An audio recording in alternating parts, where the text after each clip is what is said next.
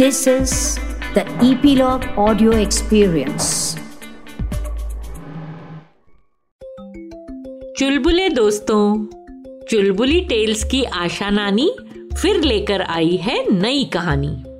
दोस्तों, आज की कहानी है स्वर और ज्ञान की देवी सरस्वती। चले, सुने।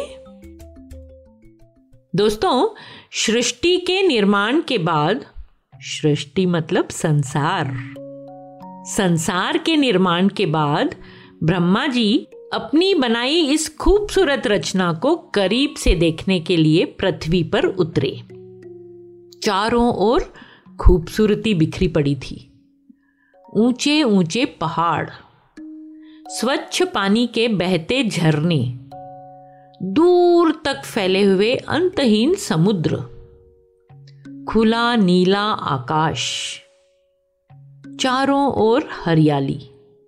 सब कुछ तो था, पर तभी संसार के रचयिता ब्रह्मा जी को महसूस हुआ, कुछ न कुछ कमी है जो इस खूबसूरत संसार को अधूरा बन दे रही है।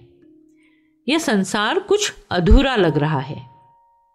बहुत सोचने पर भी ब्रह्मा जी को समझ नहीं आया। तो वह शंकर भगवान के पास पहुँचे मदद मांगने। यही प्रश्न लेकर। भगवान, मैंने अपना सारा ज्ञान, सारी कलाकारी लगाकर इस सृष्टि को बनाया। बहुत सुंदर तैयार हुई यह रचना। फिर भी कुछ कमी है जिसके कारण यह पृथ्वी अधूरी लग रही है और मैं समझ ही नहीं पा रहा हूँ।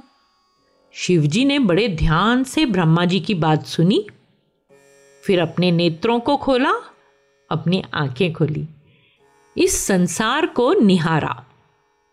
सच में, कितना कुछ था। आँखों को सुकून देने वाले खूबसूरत रंग। मन को भाने वाली खुशबू। ज़ुबान को रस देने वाले स्वाद। सब कुछ था। हम्म बस एक चीज़ की कमी थी, कानों से आत्मा तक पहुँचने वाली आवाज़। स्वर, नाद, मन तक समझे जाने वाले शब्द। अब ब्रह्मा जी के परेशान होने की बारी थी।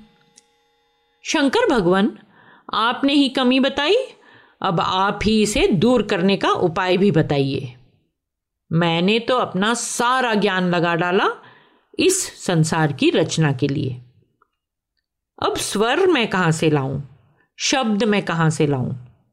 शंकर जी ने सुझाया, ब्रह्मा जी, आपको विष्णु जी के पास जाना चाहिए। मैं तो इस मामले में कोई मदद नहीं कर सकता, पर विष्णु इस संसार के पालक हैं। वही ज़रूर आपकी मदद करेंगे।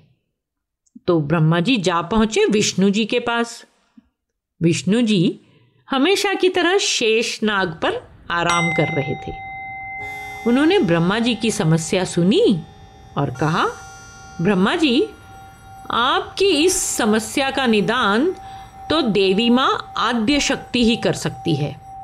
आपको उनके पास जाना चाहिए। तब ब्रह्मा जी और विष्णु जी ने मिलकर लंबी तपस्या की और देवी माँ प्रकट हुई। उन्होंने ब्रह्मा जी से कहा, आप अपने कमंडल का पानी पूरी पृथ्वी पर छिड़किए। इसी जल से एक दिव्य शक्ति प्रकट होगी, वही इस संसार को सुर भी देगी और शब्द भी देगी, साथ ही ज्ञान भी देगी। आद्य शक्ति की बात सुनकर ब्रह्मा जी ने अपने कमंडल का जल जैसे ही पृथ्वी पर छिड़कना शुरू किया उसी जल में से एक विशाल, सफ़ेद कमल पर सफ़ेद वस्त्रों से सजी हुई एक खूबसूरत देवी प्रकट हुई। देवी के चार हाथ थे। एक हाथ में पुस्तक, बुक थी। दूसरे हाथ में शब्दों की माला, वर्णमाला। बाकी दोनों हाथों ने वीणा को थाम रखा था। इसी वीणा के तारों की झनकार से संसार का पहला स्वर गूंजा था। देवी के हाथों की किताब से पृथ्वी को ज्ञान प्राप्त हुआ था और अक्षर भी। इस तरह संसार की रचना करने वाले स्वयं ब्रह्मा जी ने भी अपनी रचना को और खूबसूरत बनाने की चाह रखी और हमें मिला स्वर और ज्ञान। जरा सोचिए, इस संसार में आवाज़ न होती तो क्या यह दुनिया इतनी खूबसूरत होती? न तो चिड़िया के चहचहाने की आवाज़ होती, न पानी के बहने की आवाज़, न हवा के बहने से खड़कने वाले पत्तों की आवाज़ होती। दोस्तों, स्वर और ज्ञान की श्वेत कमल पर श्वेत कपड़ों से सज्जित इस देवी को नाम मिला माँ सरस्वती। आइए बसंत पंचमी के दिन हम सब मिलकर माँ सरस्वती की आराधना करें और स्वर और ज्ञान प्राप्ति की अपेक्षा रखें। कैसी लगी ये कहानी दोस्तों? फिर मिलूँगी नई कहानी के साथ। चुलबुली टेल्स की मज़ेदार कहानियों को सुनते रहने के लिए ईपीलॉग मीडिया वेबसाइट पर या अपने फेवरेट स्ट्रीमिंग ऐप, जैसे कि Jio Saavn, Gaana, Google podcast, Spotify, ज़रूर सब्सक्राइब करें, ताकि आपको हमारी नई कहानियों की नोटिफिकेशन मिलते रहे। तो जुड़े रहिए चुलबुली टेल्स के साथ।